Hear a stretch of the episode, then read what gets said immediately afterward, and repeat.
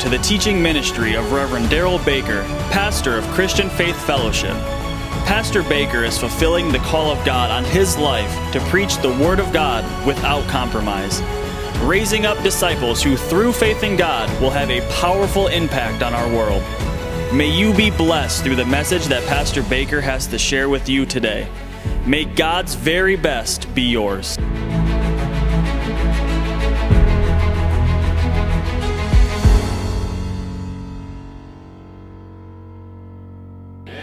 Ephesians 2. Brand new series today, fully equipped for what's ahead. Fully equipped for what's ahead. So, not just in context to 2023, 2024, 2025, however long we're here, fully equipped to what's ahead. There's things ahead, there's things the Bible tells us are ahead. There's things the Bible reveals to us about the days we live in as to what will come that we can clearly know without a doubt that there are things that are going to happen, things that will take place, that you and I realize as it relates to the world, those things are not going to be good, but as it relates to those who walk with God, it will be. And the Bible's clear about that. I'm going to show you in Ephesians chapter 2 a very powerful verse to be reminded of for everybody that's born again. The moment you make Jesus the Lord of your life, what does that mean? Now, this is critical for the time you live in because what I'm going to talk about is I'm going to talk about today the most significant thing for your future. Okay, now this is the title of our message fully equipped for what's ahead. But I'm going to talk about today, in relationship to this message, the most important thing relates to, to your future. Okay, but before I get there, I want to show you something that is powerful that God reveals to us that you should get excited about. Ephesians chapter 2 here, talking about the fact all down through this chapter that we've been saved by grace, by faith in Christ. We did not earn our salvation. Jesus gave it to us freely. That we have been raised up together with Jesus, made to sit together with Jesus in heavenly places, position of authority. But notice verse 10. I wanted to cut right here to verse 10. Watch this. Underline this. For we are his workmanship. Who is? All who are born again. The moment you get born again, you're now his workmanship. I like one version says his work of art. Watch this. You are his workmanship created in Christ Jesus for what? Now don't get don't get angry or consumed about getting upset about that word good works, like we're earning something. We're not. But read it again. We are his workmanship created in Christ Jesus. What are we created in Christ Jesus for? Good works.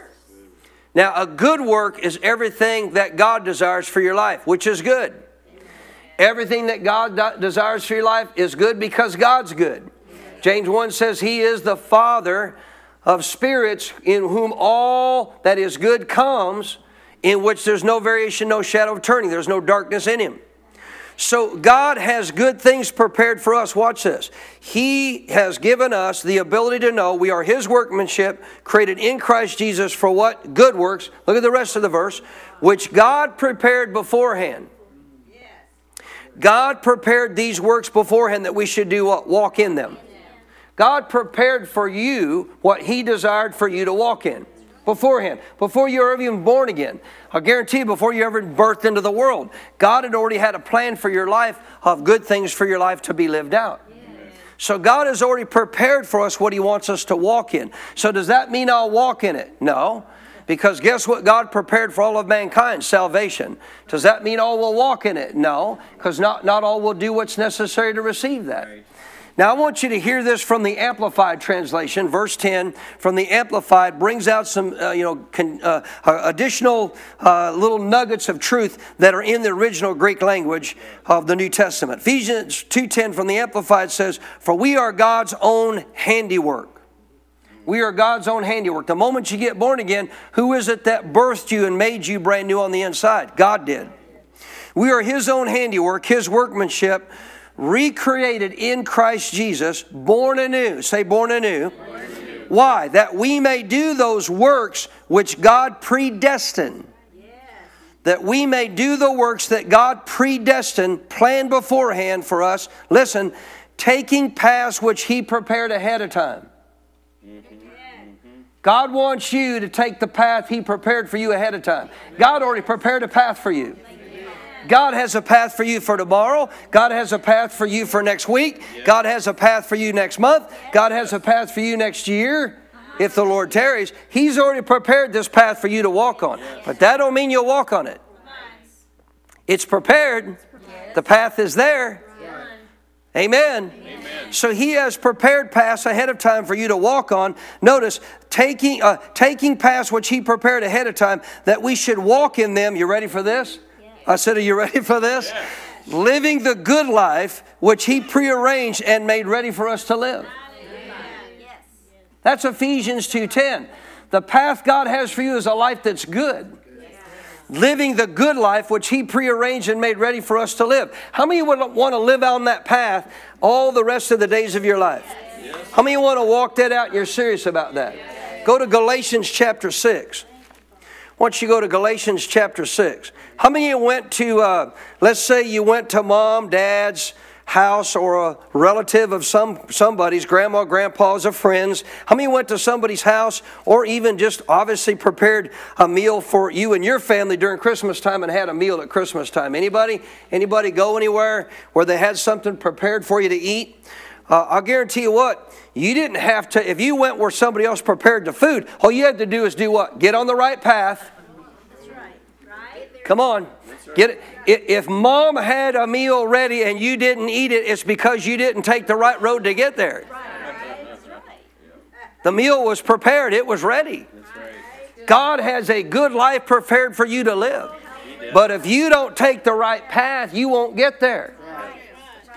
Today, I'm going to talk to you about the most important thing in your life that relates to you walking out what God has for you. And I'm not overemphasizing that.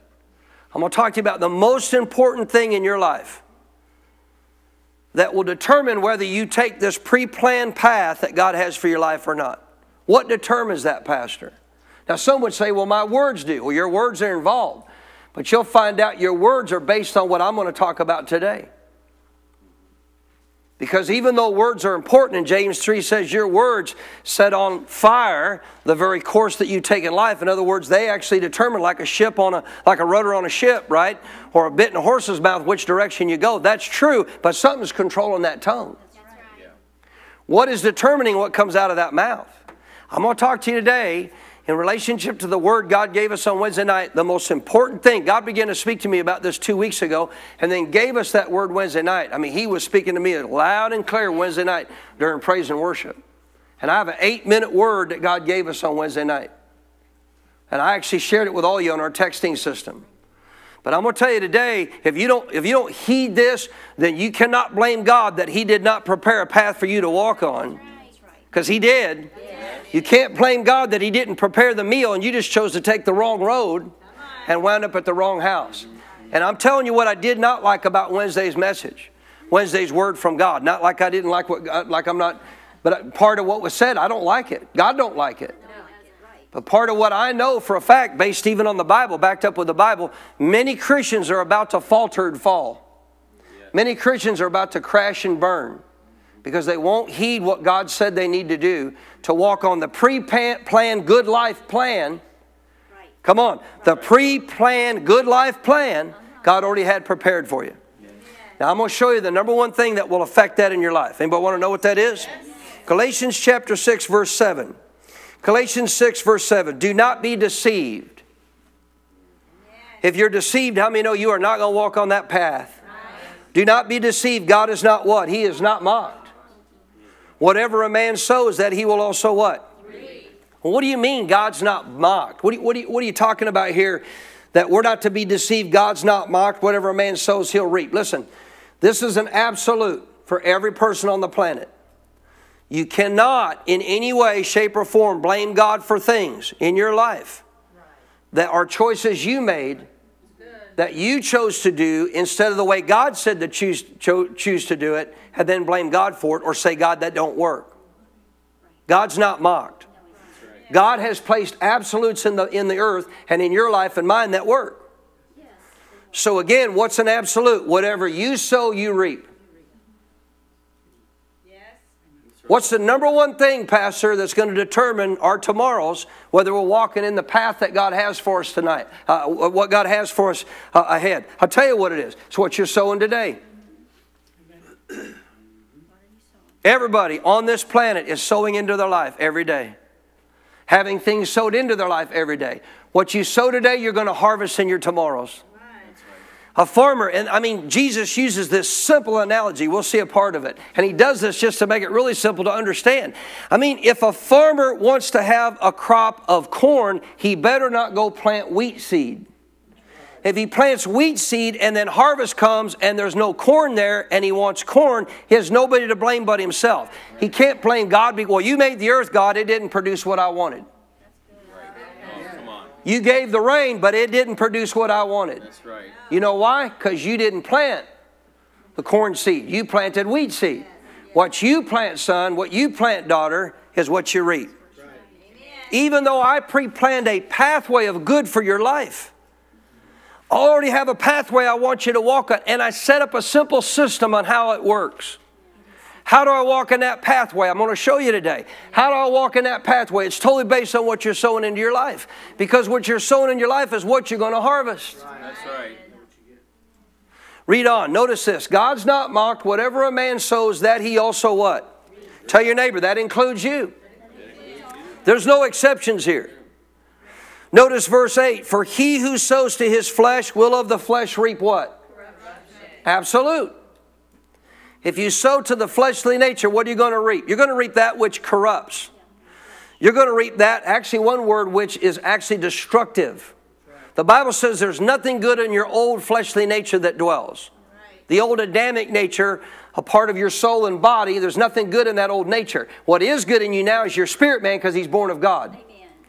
So, of that fleshly nature, if that's what you sow to, guess what? You're going to reap corruption. But he who sows to the Spirit, come on, will of the Spirit reap everlasting life. Now, a lot of people would say this is just referring to eternal life. No, no, it's not. This is written to believers who are already born again. What is he saying? Now, I love this in, I think it's, it's Weymouth or Wuest translation. I forget which one. They're both very accurate from the Greek rendering. A lot of people say, well, the King James is the only true version. Wrong. The true version is the Greek in the New Testament and Hebrew in the Old. Now, there's some perversions for sure. There's some bad translations out there today. But Winston and Weymouth are two of the most critical Greek scholars, most believe, that are very close and accurate with the New Testament Greek. They're just Greek scholars, they don't have a translation of the Old Testament. But in the New Testament, this word everlasting life, are you ready? This le- word everlasting life means life for the ages. What's the ages? It's not just for today. It's for tomorrow, and it's for the next day, and it's for the next day, and it's for all eternity. The word life here is what? What's the word life I've taught you? It's Zoe. What's that mean? As God has it. Life as God has it. Well, if I'm walking on the path God prearranged for me, guess what I'm walking in? Life as God has it. And it's for the ages. It's not just for once in a while. It's for every day. And all you have to do is understand this powerful principle. If I will learn to sow to my spirit nature, I will reap life of the ages. Verse 9, do not grow weary while doing good. While what? What were we created for in Ephesians 2:10? Doing good. Do not grow weary in doing good, for in due season we will reap if we don't what? So reality is you got to understand like a farmer, if you plant today, do I harvest tomorrow? No. But if I plant today, guess what? I got a harvest coming. So you got to understand first and foremost, this is a spiritual law. Say spiritual law. Now, I'm going to tell you, man, you never stop learning. If you think any minister on the planet knows everything about the Bible, don't ever listen to them because they don't. Everybody's learning. You never stop learning.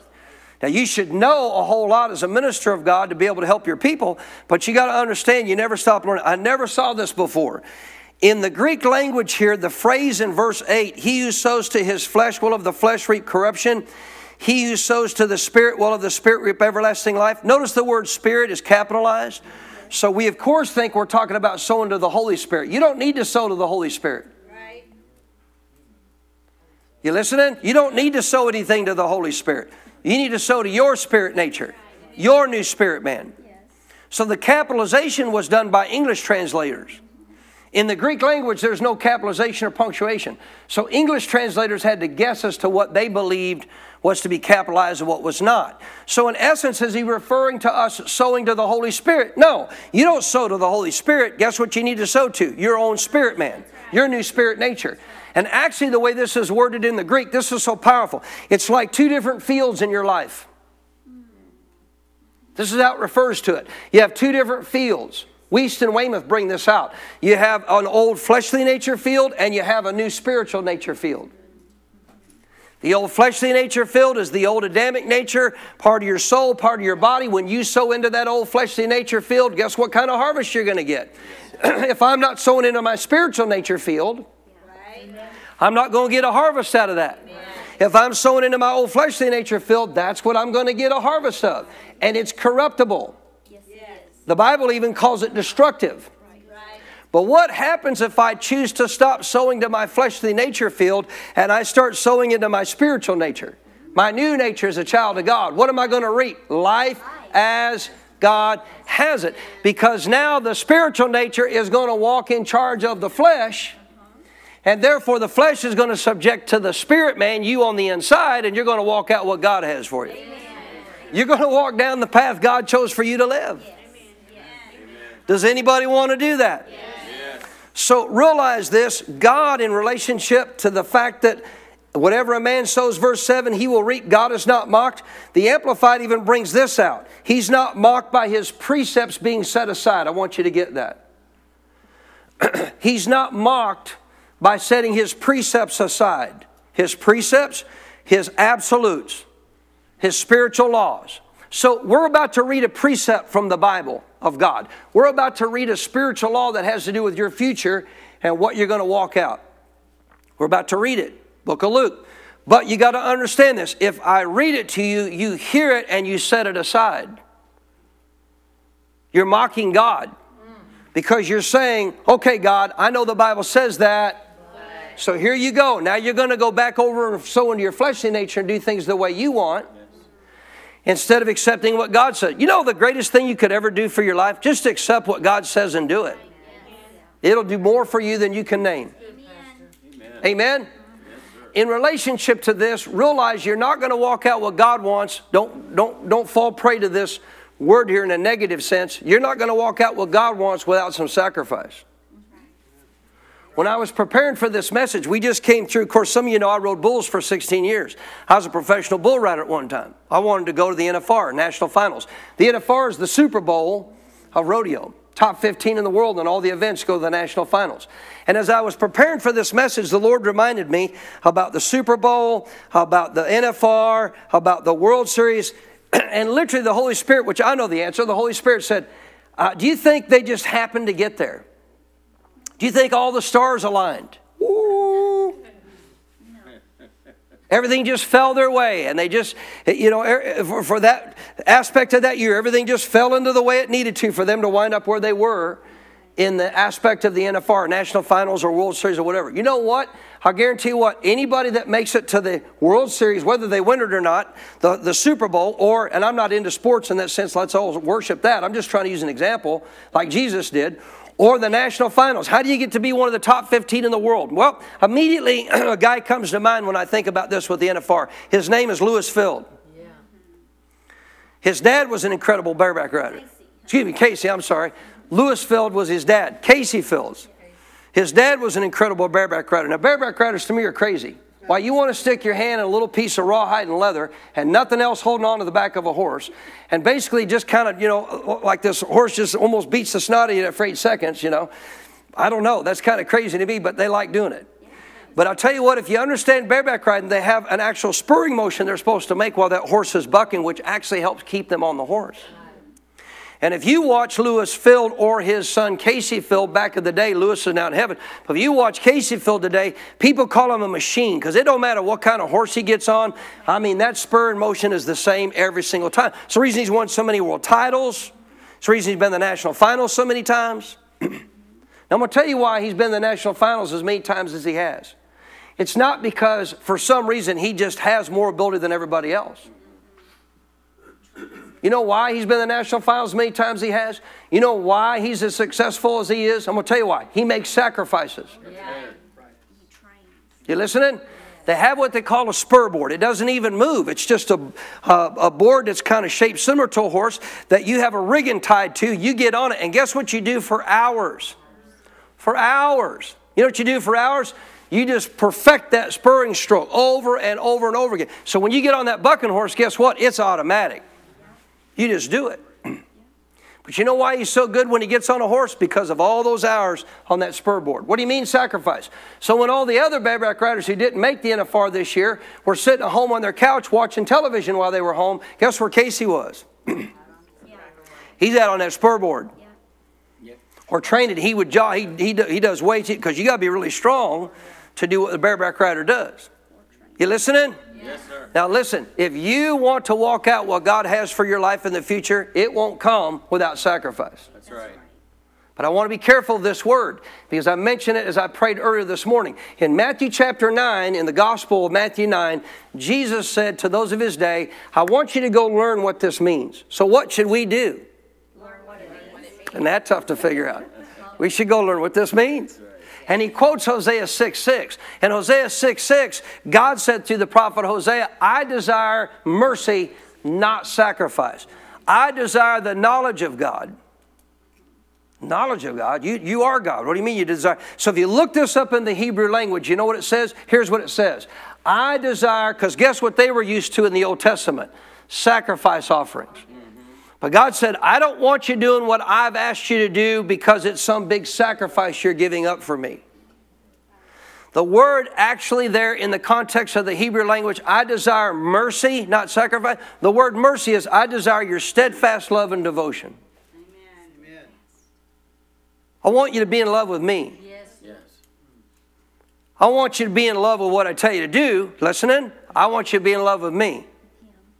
I don't want you to be in love with what I tell you to do. I want you to be in love with me. If you're love, if you're in love with me, you'll have no problem doing what I tell you to do. If you're in love with what I tell you to do, you're not in love with me. Therefore, it'll become a religion to you, not a relationship with God.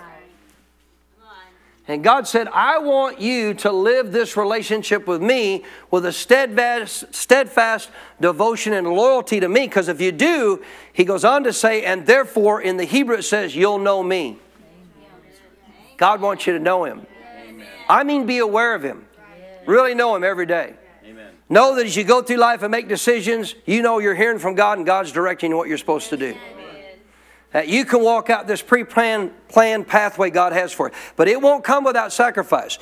While other Christians are choosing to stay home and sleep during a service on the evenings, you should be in church.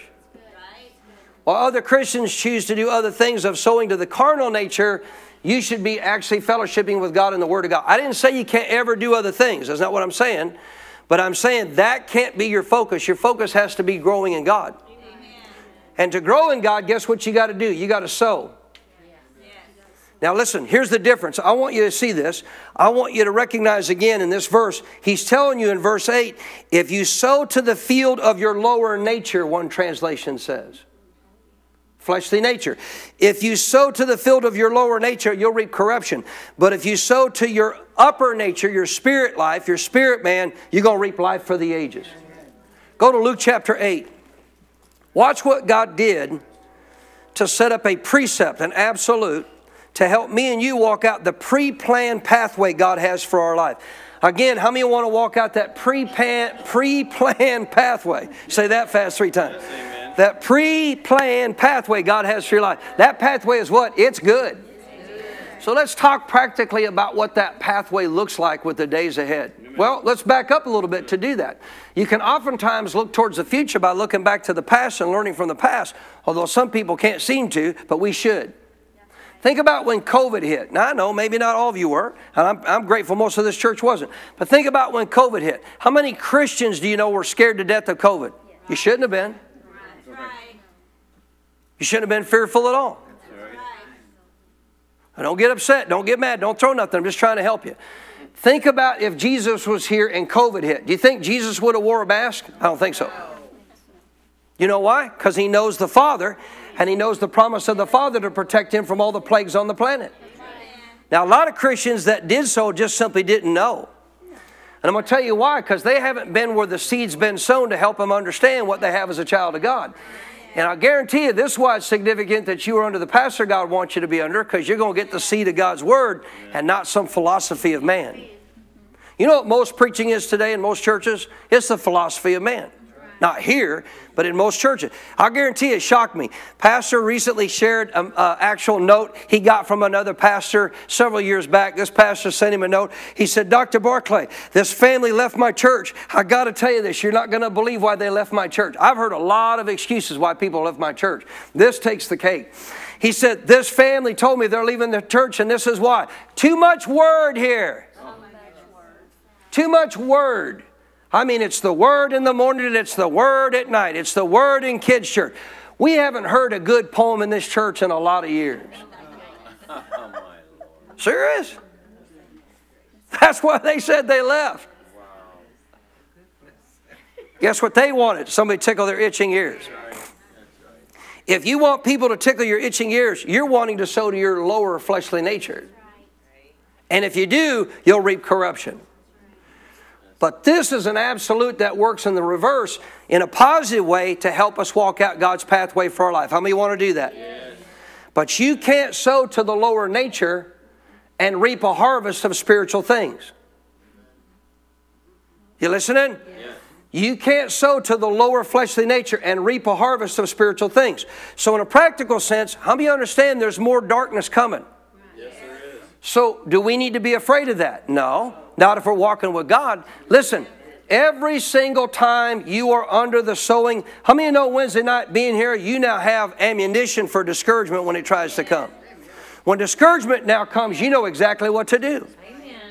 God gave you ammunition. See, part of the word God gave us on Wednesday night, you're going to hear it tonight. The word you're hearing today is not just for you today. The word you're hearing today is being stored up in you so that when your tomorrows come, Guess who can bring that word back to your remembrance? See, we have a helper called the Holy Spirit. When you're born again, He comes live within you. Thank God for the helper. But you know what He can't do? He can't bring to your remembrance what you haven't heard. And what God's trying to do is set us up for a harvest of walking the pathway He has for our life. But a lot of Christians don't seem to be listening. Are you in Luke chapter 8 yet? Now, this is literally Luke's account of the parable of the sower. I'm not going to read the whole entire parable to you because that's really not the focus. I want you to understand the, the, the, heart of this spiritual law, this precept that we don't want to mock and lay aside and say, Well, I know the Bible said that, but you need to quit doing that. You need to realize God's precepts are helping you to walk what? Walk out the pathway He has chosen for your life. That He's already pre planned. Say He pre planned it. Luke chapter 8, verse 11. Now, he explains the parable here. The parable is this the seed is what? So, in the parable of the sower, the seed being spoken of is what? Tell me what it is. Out loud, please. It's the Word of God. But wait a minute, if you go back and read the whole parable, how many understand there has to be a sower to sow the seed? Who's the sower? That's your pastor. That's the ministers of God God put in your life. God already knows your field. God already knows what you need to harvest. God already knows what He has for your future. I mean, I had people sending me messages. Thank you for Wednesday night's message. I said, Thank you for coming to hear it. Isn't it good to know God knows exactly what you need when you need it? But He doesn't know just what you need when you need it, He knows what you need for your future. And for everybody that got that word, guess what? When discouragement comes, they're going to know exactly what to do. And anybody who doesn't simply didn't take to heart the seed that was sown. So listen to this. He says here clearly that the parable is, the parable is this the seed is the word of God. Stop right there before we go any further. Hold your place and turn to John with me, please. John chapter 6. John chapter 6. Anybody want to walk in life for the ages? Life as God has it every day. Life as God has it every day. Anybody want to do that? Yes. That doesn't mean, how many know when Jesus was here, storms came to him, challenges came to him, but he knew what to do. Amen. He knew exactly what to say. He knew exactly how to respond. You know, it's like we say all the time you, you can't control what other people do, but you can control how you respond to it. You can't control what goes on in the world around you, but you can control how you respond to it. And my Bible doesn't say it over, overcomes you. We sing about it today. You're supposed to overcome it. You're supposed to be walking like Jesus with authority on this earth. Because it's not yours, it's His. In John chapter 6, Jesus here, this is powerful. He is talking about them eating his body, drinking his blood, and he said, I'm talking spiritually. I'm revealing this to you. That's a spiritual truth. Down here in verse 63, notice this. He said, It's the Spirit who gives life. Where do you get Zoe from? Where do you get Zoe from? The Spirit. The Spirit. Watch this. The flesh profits what? If the flesh profits nothing, why do I want to keep sowing into my fleshly nature? It's the Spirit who gives us Zoe. Watch this. The words I speak to you, underline it. They are what? What are they? Spirit, Spirit and they're what? Life. So here's what he just said it's the Spirit that gives you this Zoe life. If you want life as God has it, how many want life as God has it? Pre planned for you to walk out, preparing you already for what He knows is ahead. How many know God knows everything you're going to face, deal with, or go through this year? I'm not prophesying bad, I'm just saying He already knows. He already knows what's going to happen this year in your life. But you know God's already set up to your, through your spiritual leader, your pastor, seed to sow into your life to prepare you for that? Yes. Absolutely.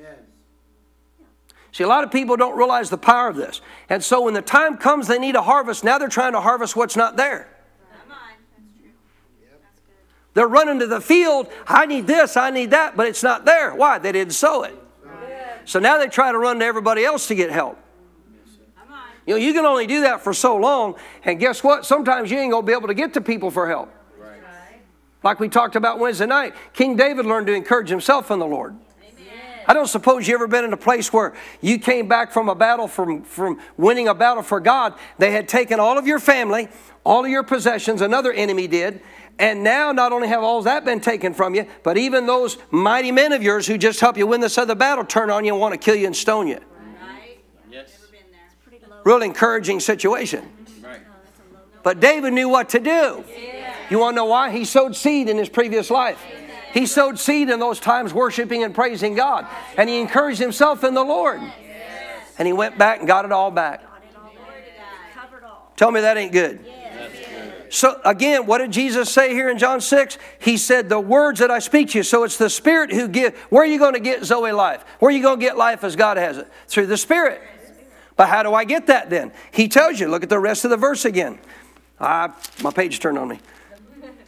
He tells you in the rest of the verse, the words I speak to you are what? Spirit, Spirit and they are what? Life. So where so if the Spirit has the life in it, and I want that Zoe life, how do I get it? Through the words he spoke. It's the only way it comes. See, people want to try to get the God, the God kind of life, the life God has for them, every other way except the way God said it comes. It only comes one way. Comes through the Word. There is no other way. Now back to Luke chapter 8. So we know the seed is the Word. Why is that significant? Because in that seed is what? Zoe life. Zoe life. Life as God has it. So if I have life as God has it, that means no matter what I face, no matter what goes on in my life, no matter what I walk out, guess what? I already got the solution. I already have the answer. I already have the victory. God's already shown me what to do. Or if I don't even know yet what to do, when I face that situation, the Holy Spirit's going to bring back to my remembrance. How many of you ever heard a message in this church and down the road later situations happen? You go, oh, wait a minute, wait a minute. I remember what I heard in church. See, because you harvested a seed. Come on, somebody. But guess what? When you harvest a seed, guess what? You can't just rely on the past harvest. This is the problem with most Christians. They obviously sow a seed one time and then now they just think it's an eternal harvest. No, it's not. It is not. You have to continue to build a harvest. Verse 12, notice, those are the ones context of the heart of the individual. Those are the ones by the wayside, are those who hear. So they heard the word. But notice the devil comes immediately and does what? He comes immediately and takes away the word out of their hearts, lest they should believe and be saved. Or in this sense, saved here means to be delivered, healed. That word means Zoe life, preserved, made whole. Receive what God has for you. 13, the ones who are on the rock are those who hear, receive uh, the word with joy. Notice this, but they have no root in themselves. They believe for a while, for a time, but when temptation comes, what do they do? They fall away. 14, notice the ones that fell among thorns. They are those who, when they heard, they go out, they're choked with cares, riches, and pleasures of life, and they bring no fruit to maturity. So, can I describe to you from verses 12, 13, and 14 two different types of people today? Okay? Then we'll get to the third one. But in those two verses, we're going to talk about two types of people. One, those who hear the word, but they're not good ground. If they hear the word and they're not good ground, no Zoe life harvest. Right? But guess who's not mentioned there? That's another group of people. What about those who didn't hear? What about those who didn't hear? What about those who missed the message God wanted them to hear? No seed. Both are bad. I said both are bad. If I'm not hearing the word preached, guess what I'm not getting? Guess what I'm not getting? I'm not getting the seed. What's in that seed? Come on, what's in that seed? Zoe life of God. What God knows I need to harvest in my future. The reason God's speaking to you today about what He's talking to you about today is because He's setting you up for your future. And if you truly believe, without a doubt, God anoints pastors, evangelists, prophets, teachers, and prophets to speak into our life through the pulpit where I'm to go and sit and hear the Word of God. If you really believe that, then that you believe that every time my pastor gets up to speak or a guest minister gets up to speak, God had something to plant in my life today. God had a seed to sow. God had life to sow. God had life to sow into my field. Are you listening? Because He knew I'm going to need that harvest down the road. But what if I'm not there to hear it? You missed out on the seed. In today's technology world, you got no excuse. Every one of our messages are recorded. You can go back and listen to them anytime. But it's amazing how many people who may have to work on a service still don't go back and hear what God had to say to them. You still missed out on the seed. Now, the reason it's so much powerful, more powerful for you to be here when you can is guess what? Guess what you're not going to do here? You're not going to do fleshly carnal things as you would normally do at home or somewhere else and maybe not pay full attention to what's being said. Well, you could in the sense of looking at your phone or whatever, but I'm just saying, we're not going to turn the television on to the football game today. And if you're at home trying to listen to a message you hadn't listened to, but you're trying to watch a football game in the background, try doing that with your spouse day in and day out. You're not going to hear anything they say. Right, right. And all, all the married couples said, Yeah, see. Well, if we don't pay attention to what God says, how do we get the seed into our hearts? We don't.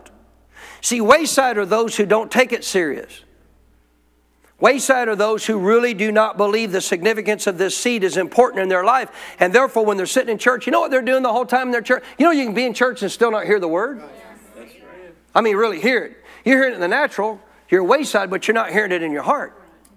Why? You're waiting for lunch. You're looking at the clock. You can't wait to get out of here. When are we going to get out of here? Now, listen, if you're not born again, I'll answer the question why church is not good to you, why church is not fun to you. I'm going to tell you why. Because the word's foolishness to those who are perishing. It makes no sense. You don't have the Holy Spirit in you to help you understand the word. But the moment you get born again, how many know something changes? It's like, oh, wow, man, why did I never see that before? Because you didn't have the Holy Spirit to help you.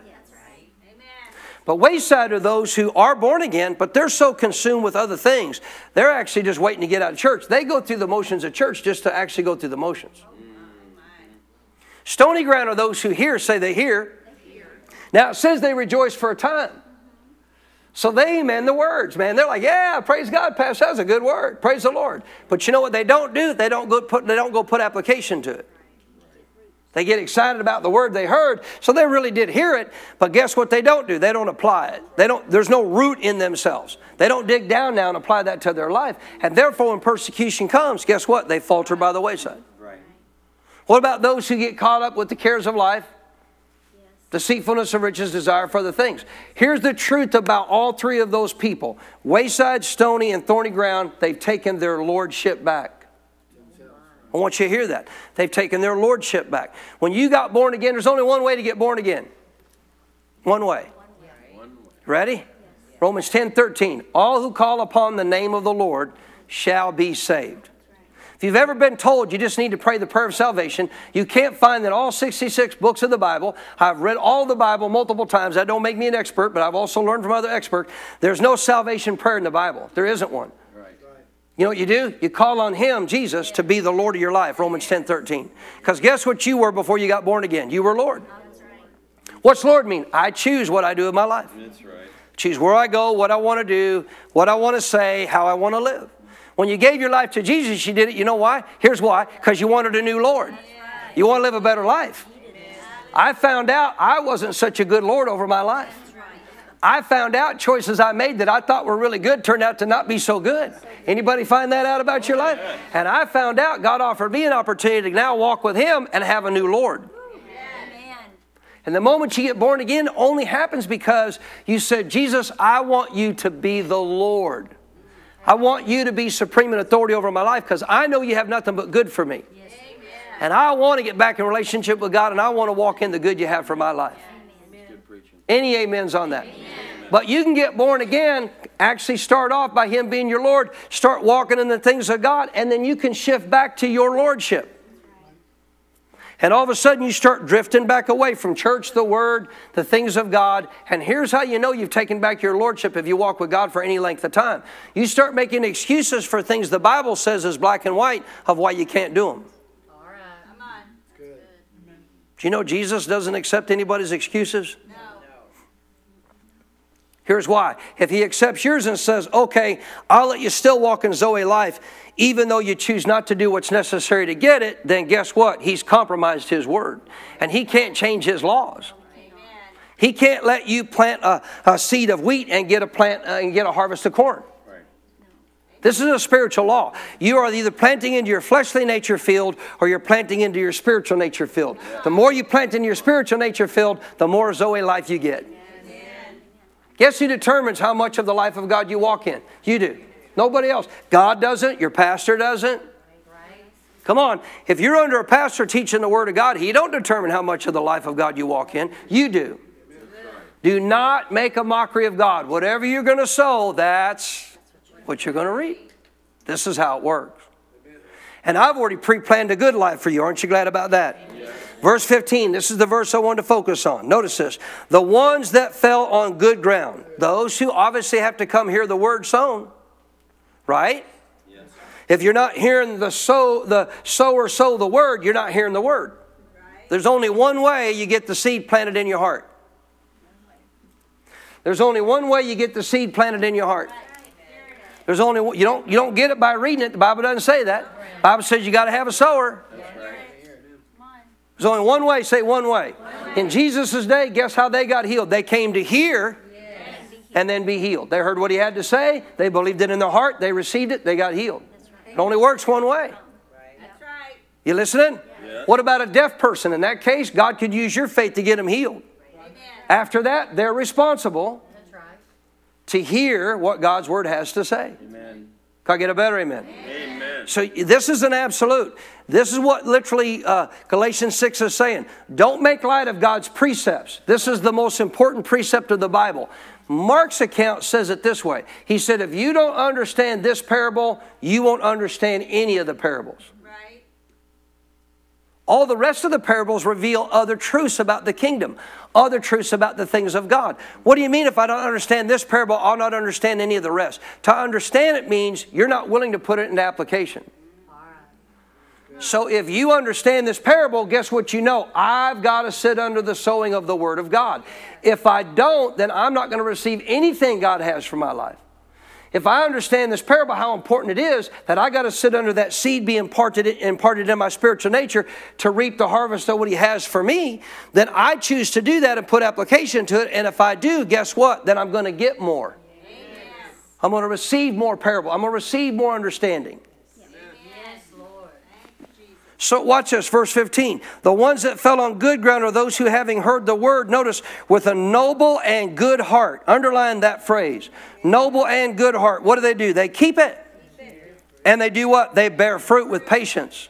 Meaning it may not pop up tomorrow, but you're setting yourself up for your future. Wait a minute. What if I keep sowing week in and week out every time my pastor's there? What if I keep seeing seed? Continual harvest. How much harvest of the life, Zoe life of God do you want? Yes. All of it. All of it. How much harvest of the Zoe life? You don't have to answer. I'm just asking a question. How much of the Zoe life of God do you want to harvest? How much? How much do you want to harvest as a believer? Now, listen, whether you know it or not, when I'm standing here preaching, guess what I'm doing? I'm getting seed sown into my heart. Amen. I don't just show up for you, I show up for me. God inspires me what to say, and as God does, guess what I get? I get the same seed. I get it imparted into my heart. Not to mention, I listen to my pastor and my spiritual fathers as well. Through technology, I get to do that. Are you still listening? So I don't just show up to church for you. I want to harvest the Zoe life. If I don't obey God and come here from the Holy Spirit and speak to your life, I'm going to miss out what God wants to say for me. Guess what I now am reminded of and what I know to do when discouragement comes? Same thing you heard Wednesday night. I wouldn't have known that had I not showed up. That message wouldn't have got preached. That seed wouldn't have been sown. I'm telling you right now by the Spirit of God from Wednesday night and by this Bible, the number one thing in your life that's going to determine whether you're ready for your tomorrows is what you're sowing today. Amen. Don't get mad at me. Just trying to help you. I love you. The reason I say this is because I want to see you harvest everything God has for your life. Yes. You understand that? My reason for what I'm about to say is because I want you to walk in a full harvest God has for your life. Amen. I want you to be so prepared for everything that comes that you're going to be this mighty warrior for God, walking in the glory of God, a shining light for everybody else who's in darkness to see. Amen. And to know that you'll never be overcome by anything that the devil throws at you. Matter of fact, you'll put him on the run. That's right. But there's only one way it works. You can't be just a Sunday morning a Christian attender. No way. You're getting very little seed. Don't get mad. I'm not thinking of anybody intentionally. I'm just telling the truth. My Bible says in book of Hebrews, do not forsake assembling, assembling. That's what we're doing right now, together. And so much the more as you see the day of the Lord approaching. Why? Because it's going to get darker. Guess what you're going to need? More harvest, more seed. Amen. Amen. Give your neighbor a high five. Say, he's preaching better than your amen. 15. Those who reap this harvest do so because they're sitting under the seat of the Word of God and they're good ground. They receive the word with a noble and good heart. What's that mean? Can I just, real simple, really, ready? You agree with it? A noble and good heart simply means I don't argue with God. See, some of you right now don't like the fact that I brought up you can't just be a Sunday morning attender and have the kind of harvest God wants you. So you're going to argue with God. Argue with God. No, you think you're arguing with me because I said that. No, I just said what God said. Amen. Yes. Let that rest on you. Mm-hmm. See, a lot of people say, well, Pastor said, no, wait a minute, wait a minute, back up. Stop right there before you go there and ask yourself the question Is what Pastor said what God says? Yeah, then, God, then Pastor didn't say it, God said it. He just echoing what God said. God told us not to forsake, not our pastor. God's just saying what God said. God told us we want to continue harvest, you better get seed planted in your heart. Right? And I'm telling you by the Spirit of the Lord Wednesday night, a lot of Christians that are skipping all this church, if you don't change this immediately, Satan's coming to reap where he is sown. Oh, because if you're sown to your fleshly nature, who's going to reap the harvest of that for you? The devil is. He's going to deceive you, mislead you. That's how he goes after you. He can't. How many? How many are so grateful for these last days teachings we've been going through? You know what? Some of you actually heard in that message we talked about about how, the, how God helps you through the temptations of life. Remember what you learned something about significant about the devil and that? He can't tempt you with anything spiritually. He has no ability to do that. God limits him. He can't do that. What's he tempt you with? Your flesh. So if you're sowing to the flesh, guess what he's going to tempt you with? What you've been sowing to. See, Jesus got tempted early on in his ministry. He come out of the wilderness. I remember this. 40 days of fasting, right? Comes out of the wilderness, goes actually, therefore, after that time of wilderness, being tempted by Satan into the synagogue, declares that this scripture is now fulfilled. I have now come. I'm anointed by God. Your, your Savior is here. Your, your Messiah is here. And then he lives out his life all the way to the end of where three and a half years later he's in the Garden of Gethsemane. And Satan's coming after him again. And before he goes into that garden, you know what he told his disciples? Satan's coming. You ready for this? But he has nothing in me. Child of God, for 2023, you better make sure you get everything of Satan out of your life. Because if he sows any more seed in your life, he's going to come harvest what he's sown. How does he sow it? We let him. Who sows into your heart? He can't sow what you don't let him sow. You listen? You don't listen to what he has to tell your fleshly nature. You can't let him sow into your fleshly nature. But if you sow to your fleshly nature, he can come take advantage of that because that's where he's going to test you at. Pastor Barclay had a word, I believe it was last year, that he, he first said this very powerfully. He said, Satan is coming in these last days. He's going to reap what he's sown. I'm warning you, church, by the Bible because I love you. I want to see you walk in Zoe life. I don't want to see anybody taken out.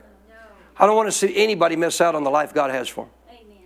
I said, I don't want to see anybody miss out on the life God has for them. But there's only one way you get that life. You've got to sit under the sowing of the word. And you got to be good ground. You got to pay attention. Got to be hungry. Got a desire to hear it. Be excited about it. Look forward to getting to God's house. Wow, I'm going to sow some more seed today. More harvest to be coming. Can I get a better amen? amen? So the noble and good heart just simply means you agree with it. Quit arguing with God. See, when you hear a message that goes contrary to how you're living, don't allow your flesh to say, Well, I don't believe that. You're arguing with God. If you say you don't believe what God said is black and white, well, that's not the way I interpret it. The Bible's of no private interpretation. You've taken your lordship back. Don't do that. Keep Him as the Lord of your life. Because He has nothing but good plan for you. Already prepared it. Ephesians 10, uh, 2.10. Already prepared it. Notice what else you got to do. Not only do you got to agree with it, but what do you got to do? Verse 15, got to keep it. So that means you got to exercise faith in it and you got to obey it. When it comes to actions you got to take, you got to do it. Guess what you're hearing a message of today? You better be getting all the seed planted in your heart you can. What if you don't do that? Then you're not keeping the message you heard. And if you don't keep the message you heard, you can't get the kind of harvest God wants. Are you still with me? There's only one way to reap a harvest of Zoe life, and it's by continually hearing God's word preached. How much of God's quote unquote Zoe life you harvest is based on how much you're hearing the word preached. There's no other way. There's no other way. I said, There's no other way. I said, There's no other way. Did Jesus overcome the world that we sang about today? Did Jesus overcome the world? How did, why did he overcome the world? For you. But then how do you walk in that victory? How do you walk in that victory? 1 John 5 4 tells you this is the victory that overcomes the world, our faith.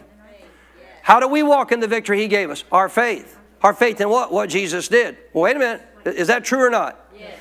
Did Jesus overcome for you? Yes. Come on, how many you know this? Yes. Did He defeat the enemy for you? Yes. Okay, but how do you walk in that victory then?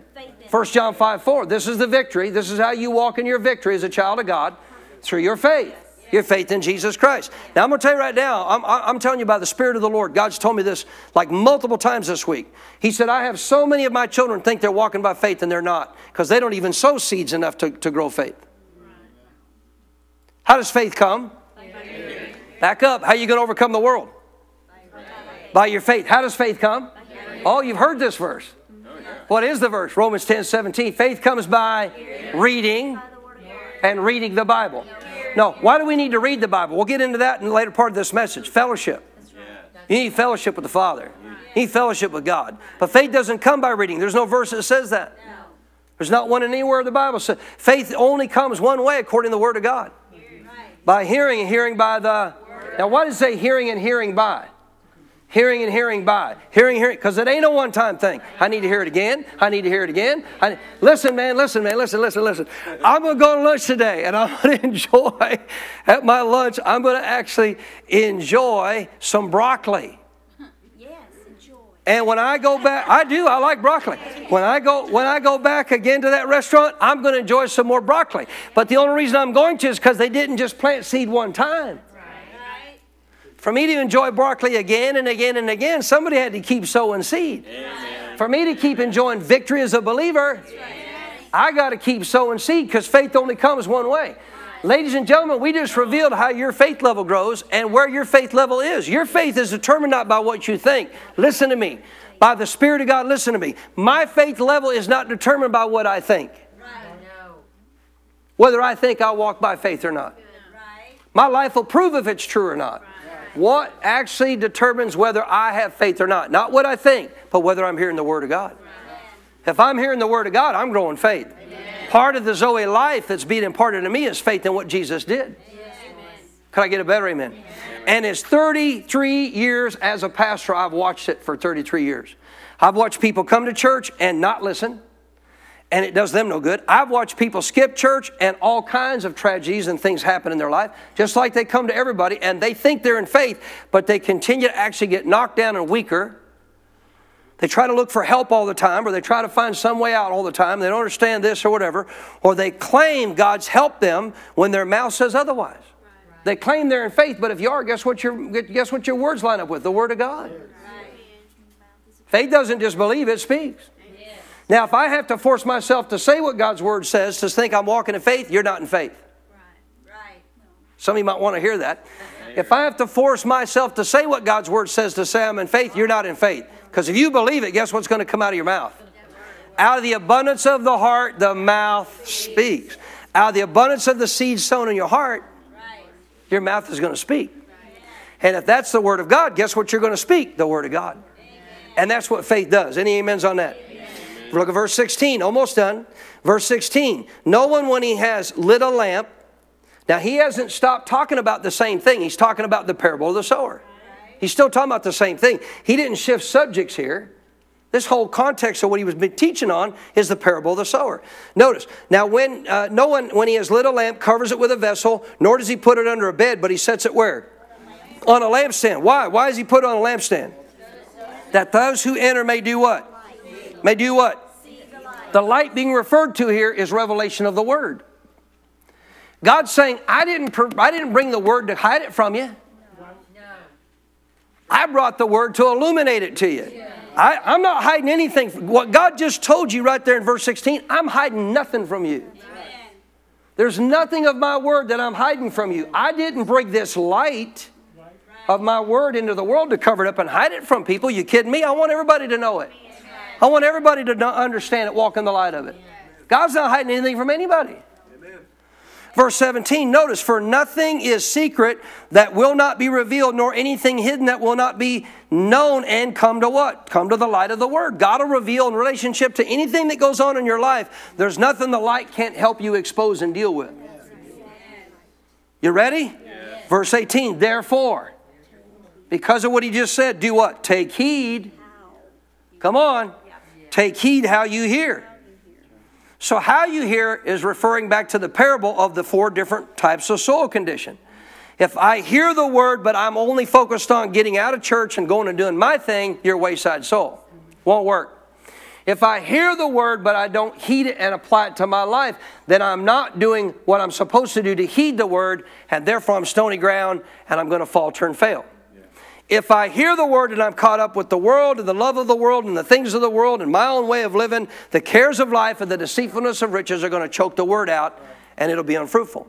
But what if I'm not doing those things? What if I'm hearing the word for one reason? I love Jesus. I want to know God. I want to harvest the life God has for me. I want to walk out the pre planned path for good that He has for my life, the good life. And therefore, I'm going to hang on every word. And I'm going to I'm gonna apply every bit of it to my life. Amen. That's somebody who's good ground, and they're taking heed how they hear. Therefore, take heed how you hear, for whoever, notice, for whoever has, to him what will happen? Come on, what will happen? Come on, what will happen? See, there's not a one time harvest. To him who hears, guess what's going to happen? You know why? Because he keeps hearing. And he keeps hearing. And he keeps hearing. What's going to happen? More is given and more is given, and more is given. More harvest comes. Why? Because you keep hearing, and you keep hearing. Are you listening? Watch this. Notice the last part of the verse. But whoever does not have, even what he seems to have, will be taken from him. Now, the phrase seems there is actually uh, a conflict with what a lot of Greek scholars say is in the original language because it does talk about something being taken from you. Well, here's what he's saying if you literally have an ear to hear what God is saying to you, then you're going to sit under the harvest of the seed of that word every chance you get, and you're going to keep getting more harvest. Right? But if you choose not to do that, I choose not to hear the word when I'm in church or not come hear it. I'm not sitting under the sower. Even what you once had will be taken from you. Why? Because your faith will diminish. Your faith will not grow stronger by not hearing the word, your faith will grow weaker. Faith only comes one way. So even what you once had will be now taken from you because you're not prepared for what's coming. You can harvest the Zoe life of God. I said, You can harvest the Zoe life, the God, the good God kind of life He pre planned for you to walk in. But what's going to determine that child of God? If you want to be fully equipped for what's ahead, you ready? You might want to write this down. You might want to put this on your God's goal sheet if you got it. The number one goal in my life, not just yours, I'm talking about me, the number one goal in my life for 2023 and for the rest of my life is to sow as much seed into my heart as I can get. Because I want a massive harvest of what God has available for me of Zoe life. But there's only one way it's going to come. How much seed you put in your life, Daryl? How much seed you put in your life? Now, once you've heard from the sower the seed, what can you do with that seed? You can continue to water it and help it germinate by going and meditating on those verses. Meditating on what the Word of God says. Because as you now speak over what you've heard sown into your heart, you're continuing, continuing to help it grow. Amen. Can I get a better amen? amen? How much harvest of the life of God do you want? You're already determining it. What if you don't like the amount of harvest you're getting? Better, better change how much seed you're sowing. The number one thing, God told me this Wednesday night, you're going to hear it in this word, and you're going to see it in Pastor's Prophecy Preview. The number one thing that's going to help people in the last days facing what's going to come is their church attendance, like it or not. Because there's only one way you get the seed sown into your heart. You got to have a sower. And it can't just be anybody. You listening? Because today, how many know the Bible said in the last days there'll be many false prophetic voices, ministers? Many, not a few. There'll be many. They're not hard to tell. They're full of philosophy, man made ideas, what they want you to hear, not what the Bible says. They're never going to tell you an ouchy message. They're never going to say anything that's going to relate to something about your life that you could be doing that could be hurting your life because they want to keep you happy. They want to keep you in a position to have your ears tickled so you'll keep showing up and listening to them. But if you find a minister who will sow the Word of God to you, I'll guarantee you, like Jesus, you're not afraid to tell them the whole Word of God. You know why? Because if you get that seed in your heart, it'll produce a massive harvest. But I can't just live off the harvest I got on Wednesday night. I want more seed today. Guess what I'm coming back for tonight? I'm coming back for more seed tonight. Now, I understand in some cases, some situations, I know people in this church that would like to be here, want to be here, and they have to work. Well, guess what? That's the message is recorded. There's no reason you can't go back and listen to it again. But I'm going to tell you right now, when I have the choice to make a decision to stay home and lay on the couch because I'm tired, I got to get up and go to work tomorrow. Can I help you with something real quick? Do you know Jesus actually had nights where he never went to sleep? Well, he was the Son of God. Well, he grew tired. He had a body just like yours. His body wasn't supernatural, he was. He was tempted in all things. You listening? Well, guess what? You're better off. How many have learned this? You're better off if you come get the Word of God sown in your life and you come here with an intent to hear from God and to rejoice and get in His presence while you're here not just sing a song, but literally enter into His presence yes. and fellowship with one another. Guess what you got while you're here? Times of refreshing will come in the presence of the Lord. He can refresh you spiritually better than even sleep can. Now that you can't live sleep deprived. You know you, that's stupid. You can't not. Obviously, at times you got to rest your body. But I'm going to tell you when it comes to spiritual things, the Bible's clear. Guess what? The Bible says that the things that deal with the body in the way of exercise or what helps the body, profits a little, but godliness profits in all things, including your body. Your choice, not mine. I'm not, I'm not thinking of anybody. I'm not looking at anybody in the sense of, you know, thinking of you individually. I'm just telling you, how much Zoe life do you want to harvest? But more importantly, how much do you want to be prepared for what's about to come? Because God already knows what your, what your tomorrows hold.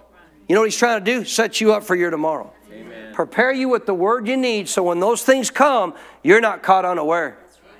The Bible says a fool sees danger coming and doesn't prepare. If you don't see danger coming forward in this world and prepare for it, how do I prepare? Sit under the Word. God will give you everything you need. Stay spiritually strong, and no matter what happens, guess what? You won't be afraid. You know why? You'll know you don't have a spirit of fear. But you got a spirit of power, love, and a sound mind. Can I get a better amen?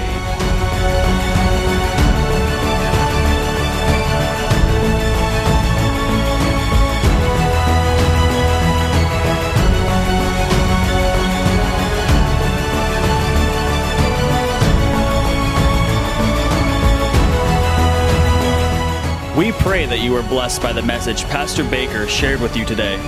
For more spiritual resources that can help you in your walk with God, or to invite Pastor Baker as a guest speaker, just go to our website at cffchurch.com.